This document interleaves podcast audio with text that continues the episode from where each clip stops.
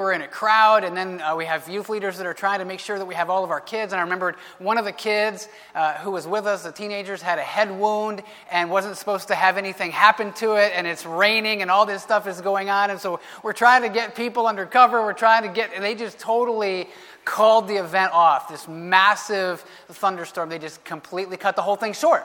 And I don't know if you've ever been where you, you had something like that happen, where uh, you were expecting something to happen, then it just got cut short, or the whole thing was incomplete and you felt like you were in suspense. Well, if you look at these three words here this morning, uh, I feel like if if we don't put all three of these words in balance, that we're incomplete, that we're cutting short the, not only the truth of this passage, but our experience together in this room with God and, and who he is, and in the proclamation of his son, Jesus Christ. And so uh, I think that's really important for us this morning to, to pay attention to.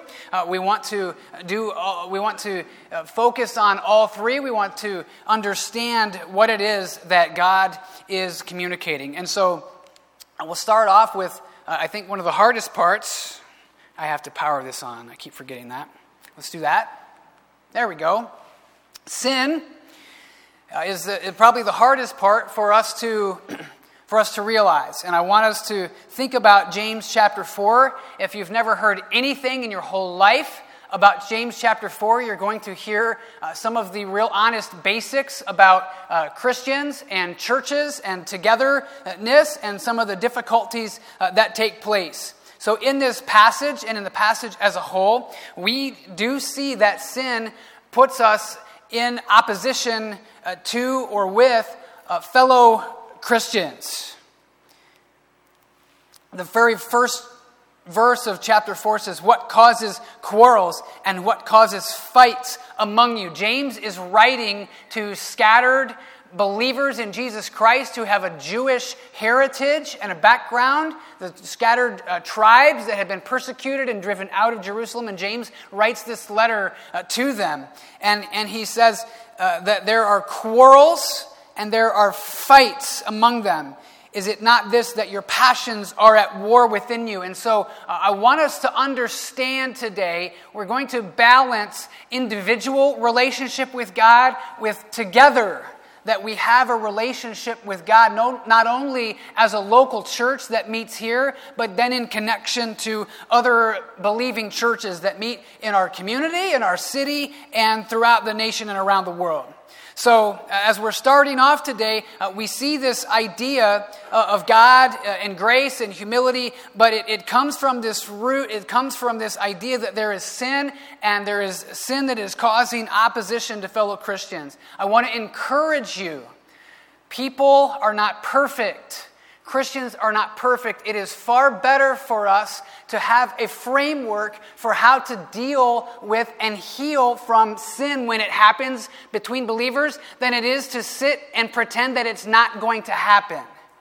If we think that sin between believers, I'm never, it's nobody's ever going to offend me, or any, nothing is ever going to go wrong in my relationships in a body of believers at church, if we sit and we think that, we are going to be disappointed. And if your model is, you know what, something happened and that person offended me, so I'm out. I'm going to go find a better group of people to be with. Somebody, nobody will offend me there. All right? I hate to be mean to you this morning, but you're deceiving yourself. Don't think that way. Get it better. Get a framework that we're going to see here that allows us to press through when things break down, that allows us to express forgiveness and to experience God's grace, and not just between ourselves and the Lord, but together. So there's that element of fellow Christians. James doesn't pull any punches. Fighting, quarrels, envy, murderous anger, adultery, all these are on the page, and they're not unbelievers. Sin will put us in opposition to fellow Christians. Now, sin will also put us in opposition to God. If we back up, you might say, well, why did you read verse six ten if you're going to spend the first point in like one through five? Listen, we'll get there. I promise. Those of you that are anxious for six through ten, we'll get there. But we have to set a little bit of, a little bit of foundation here. There's verse four for you. Adulterous people, do you not know that friendship with the world is enmity with God? opposition to God. Therefore, whoever wishes to be a friend of the world makes himself an enemy of God. Let this speak to us this morning, that when we want to handle our problems in a worldly way, it not only makes us oppo- in opposition to each other, but it, it puts us at opposition with God. There are lots of worldly ways to handle problems, to handle sin. We can get on blast instantly with a press of a finger on a screen and typing a little message about somebody and what they did, and we can get on blast and we can put it out to the whole world what somebody did. We can do that very quickly, and it becomes very destructive. It's hard to walk back from those things. But it puts us uh, not just at, at opposition with other believers, it puts us at opposition to God. Uh, I had one of those experiences recently. The pastor's conference I went to a couple of weeks ago, uh, they had a, a speaker who, who spoke this amazing message from Joshua uh, chapter seven, but then he linked to James chapter four, and I promise that I'm not preaching James chapter four today because I heard it linked in this message. I was already planning to preach James chapter four as part of this little mini-series on prayer uh, before I went to the conference, and so my spiritual antennas, like, whoop, went way up. Here they are talking about this passage that I'm going to be uh, be talking about, and so I want to link you in uh, just a little bit by going backwards, and I want us to see what happens. Okay, back in Joshua chapter seven, uh, by God's power and might and glory, the Israelites had just sacked and destroyed the city of Jericho. They had won a miraculous victory uh, that showed God's might and strength. But look what happened uh, after that. The people of Israel broke faith in regard to the devoted things. For Achan, the son of Carmi, son of Zabdi, the son of Zerah, the tribe of Judah, took some of the devoted things. Now, look at the language. It's easy to focus in on who took it, right? That lousy Achan, he, he coveted and he wanted the, the spoil of the battle. And we could rightly and easily lash out at him or some people in his tribe. But look at how the story gets told in the first verse. The people of Israel. Let that sink in. We'll go over to verses ten through twelve. So God makes this known to Joshua. Joshua is on his face. At verse ten it says, "Get up. Why have you fallen on your face? Israel has sinned. They've transgressed my covenant that I commanded them. They have taken some of the devoted things. They have stolen and lied and put them among their own belongings." God is using collective pronouns. They. Even though Achan and his family will be singled out, his sin has affected them. And look at what look at what the price is. I, I put that in bold there. God said, "I will be with you no more unless you destroy the devoted things from among you." I'd be willing to venture that most times when we sin, especially a sin that is private or unseen, that we don't necessarily believe that it could lead to the removal of God's favor from our church or from the body. I'd be willing to venture that we don't necessarily consider those consequences. Not only is it on the page back in Joshua seven, it is on the page in James four as well, as we see ourselves being in opposition to God. We need to have an accurate understanding of what sin is. We cannot underestimate its consequences. My sin should matter to you, and your sin should matter to me, and we should be able to say that about each other, that it matters. And we want to hold each other accountable, and we want to have framework to work through it and to glorify God when it happens. We don't want to underestimate sin. You take your car to the mechanic, it's rattling around on the front end, and you can hear it, and it's bothering you. Do you want your mechanic to underestimate that? Because he's in a hurry to do something else? When in reality, your axle is about to snap in half? I don't want that to happen. We want an honest and a right definition of the problem. We want a right definition of our sin. And we have to deal with the idea that it says that God will not be with you anymore, that whoever wishes to be a friend of the world and to handle things in worldly ways makes himself an enemy of God. There is an opposition to God. And so, yes, friends, I love verse six in James four. I love the grace of God. I love singing the hymns about grace. I love it. But we can't get into this idea of God and his grace without plunging into the depths and the horror of what our sin is and the judgment that it deserves from God and the chaos that it can cause between our relationships, both with him and with each other. So, this is a group of people in James four. They're having some serious problems. But verse six says, but he gives more grace. If you're looking for a life theme verse, you don't have one, you need one, something you want to just proclaim over your life repetitively, the first part of James four and six would be a great candidate. But he gives more grace. It says here, God opposes the proud, but gives grace to the humble. He gives more grace. I want to do just a little bit of teaching here about the idea of grace. It comes from God.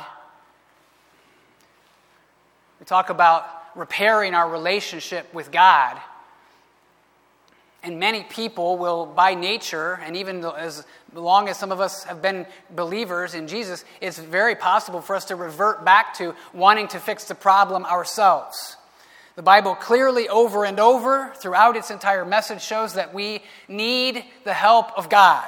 We need his grace. And I want to show you and teach you this morning that grace and repairing that relationship between you and God can't happen because it comes from within you. It comes from God. Ephesians two, eight, and nine, some of you say, well, I have known these verses for a long, long time. Well, let's hear it one more time, and if you're brand new to all this and you've never heard these verses before, I want you to see that grace comes from God. Look, it is by grace you've been saved through faith. This is not your own doing. It is the gift of God, not a result of works, so that no one may boast. If we were able to save ourselves, we'd be able to boast about how great we are.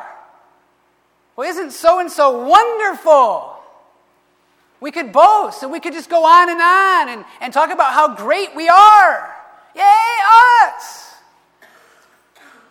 That would be a very self-absorbed worship service. I wouldn't want to be a part of that. I'd rather gather with all of you and say, look at how great God is. And we do. He's the one who gives the grace. He's the one who repairs the relationship. He's the one who does it. He does the work. He provides the solution. Look here, Romans six. The slavery to sin.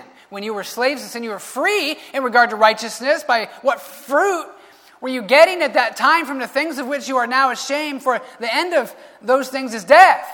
But now that you've been set free from sin and have become slaves of God, the fruit you get leads to sanctification and its end, eternal life. For the wages of sin is death, but the free gift of God is eternal life in Christ Jesus our Lord. So you read Ephesians two, eight and nine, and you wonder, what is the, what is the gift? And here is the gift. It is in Jesus Christ, our Lord. By grace we are saved through faith. A gift of God. Grace. The whole repairing of the relationship. We are the problem. The cause is us. We are responsible for our sin. We covet the devoted things. We want the things that God says you can't have. It's our root as human beings. We're related to Adam and Eve, who wanted the very same things that God said they couldn't have. That's who we are. We try to take care of it ourselves. We try to worry ourselves out of our problems when God says, stop it. We think that our conversations about other people are going to fix everything in those relationships instead of trying to communicate more directly, which Scripture encourages. We think that our endless pursuit of entertainment or use of substance or substitute of sexual pleasure or whatever it happens to be will somehow fill that void. We pursue it over and over, and even though it never fully satisfies us, we keep trying. The sin, the responsibility is on us. It, the problem is all self-made. But the answer can't come from ourselves. The answer is Jesus. And Jesus is God. He is a gift of God. His death on the cross for us. Unless we think lightly of this, we see that it is stronger than the worst pride. God opposes the proud, but gives grace to the humble. The greatest thing that could be happening right this minute is God convicting me, you, us, of our pride, of our tendency to handle it our own way, of our tendency to stray from His word and to not trust what it says. God gives grace to the humble. Pride is what leads to sin. We can go back to James chapter three and see how the, the, the, the, the heading there, if you have your Bible still open, is the taming of the tongue. We, we know that our words can do great damage. We know there can be great division. We know that we can talk ourselves up into a position higher than God ever wanted. And then again, all the problems that he lists out in verse four, I won't cover those again. Pride, wanting what we want at a cost of no matter, no, no matter what the cost to others.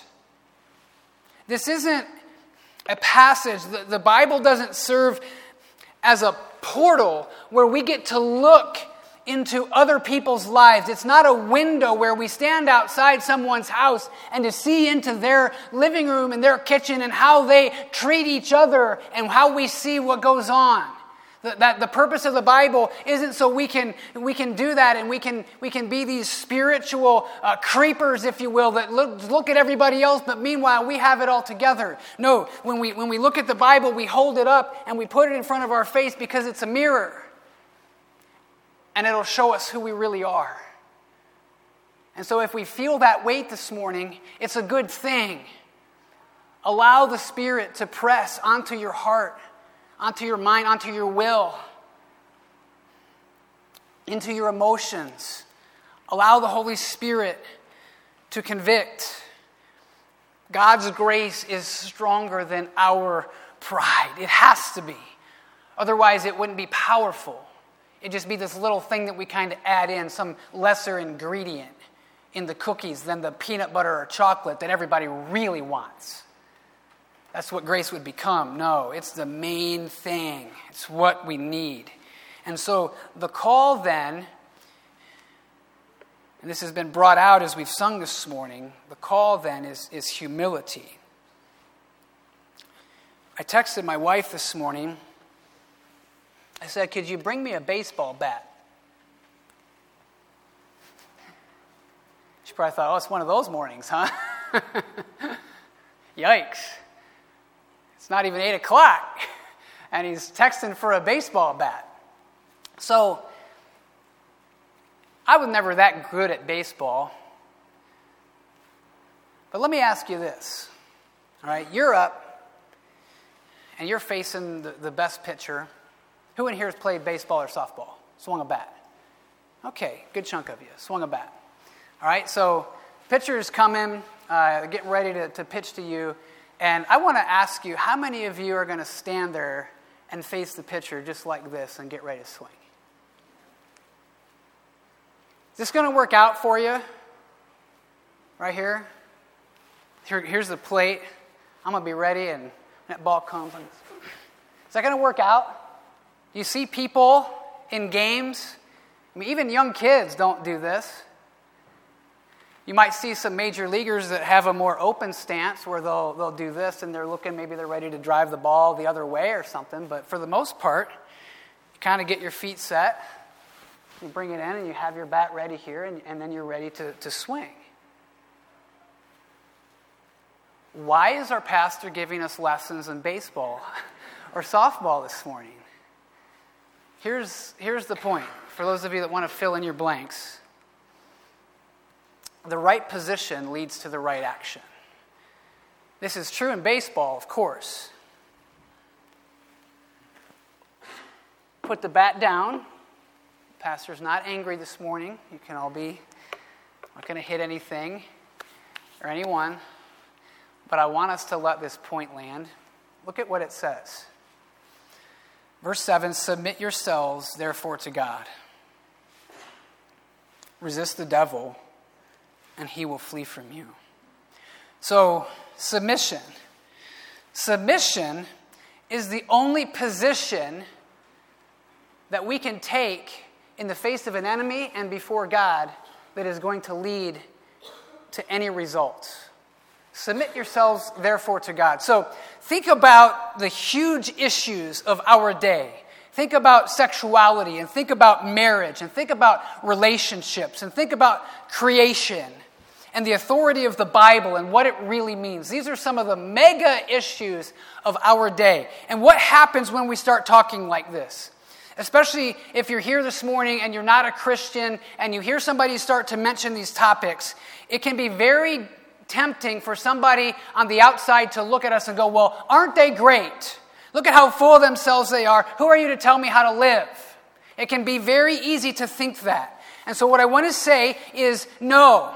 If you're not a Christian, if you're not sure what to think, you're not sure how Jesus is being presented or, or what uh, salvation in Jesus really means, or it means to have a relationship with him, the best I can do it and the best I can share with you is this way. My desire for anybody listening to this message in this congregation or in any way, for any believer, is to come under the submission of God's word, to submit ourselves to God. It goes on in verse eight, draw near to God, and he will draw near to you. We want to come as close as humanly possible as we can. We want to have the right position before God. If we don't have a position of submission, nothing will happen. We will strike out or we'll fly out. We might get lucky and get one through because somebody fumbled it on the infield. But nothing is going to work long term if we're not in the right position. And that position that is here on this page is submission. No, we're not arrogant because we have all the right answers. It's the opposite. We're people who are desperate before God, who are so completely unable to obey in our own strength. And we feel the weight of that. We feel the guilt of our sin. We're in complete need of saving. Saving from damnation in hell, which our sin justly deserves. We're in need of that. And we believe that God has given us the answers. He was revealed and he has sent his son Jesus Christ to die in our place. And so when James four says, submit yourselves to God, we lift this up and we say, this isn't some book. This isn't a textbook. This is God's word. And we want to try to submit to it because it's the only hope we have. It's it. Christian, non-Christian, the appeal today, the call, isn't to, to hate non-Christians or to hate sinners or certain kinds of sinners. It's to submit. It's to submit to God and who he is. And so the command here continues. Cleanse your hands, you sinners. Purify your hearts, you double-minded. Be wretched and mourn and weep. There, there are emotions here. There is a picture here where, where when our sin lands on us and we consider the grace of God, that it, it, it, it weighs us and it, it humbles us. Be wretched and mourn and weep. Let your laughter be turned to mourning and your joy to gloom. And then, and then the command in verse ten is humble yourselves. Humble yourselves before the Lord, and he will exalt you. And I want you to see this point as we wrap up today. This is not singular. Now, obviously, yourselves is plural. Put it on the outline so you can see it. It's in the verse, in verse ten. Humble yourselves before the Lord, and he will exalt you. So the issue I would take with the song we just sang is that's in singular. Humble thyself in the sight of the Lord. And what James says is for us to humble yourselves. Back to where we started. Where sin, when we commit it, doesn't just affect me and myself. It affects us. Yourselves before God. He calls them as a group to repentance. He calls them as a group to humility. In American Christianity, we can get this wrong. We forget to look at other Christians in our church or in other local churches as co-laborers. Often we look at them as competition.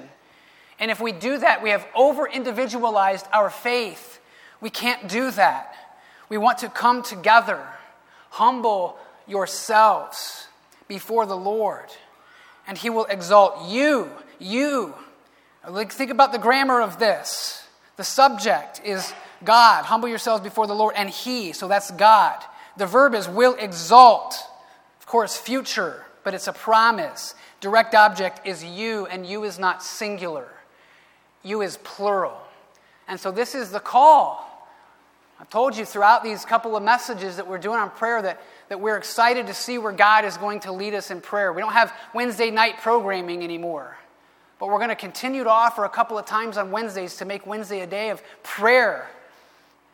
And I want to encourage you the value of coming together for prayer. Try it once or twice this summer. I want to encourage that.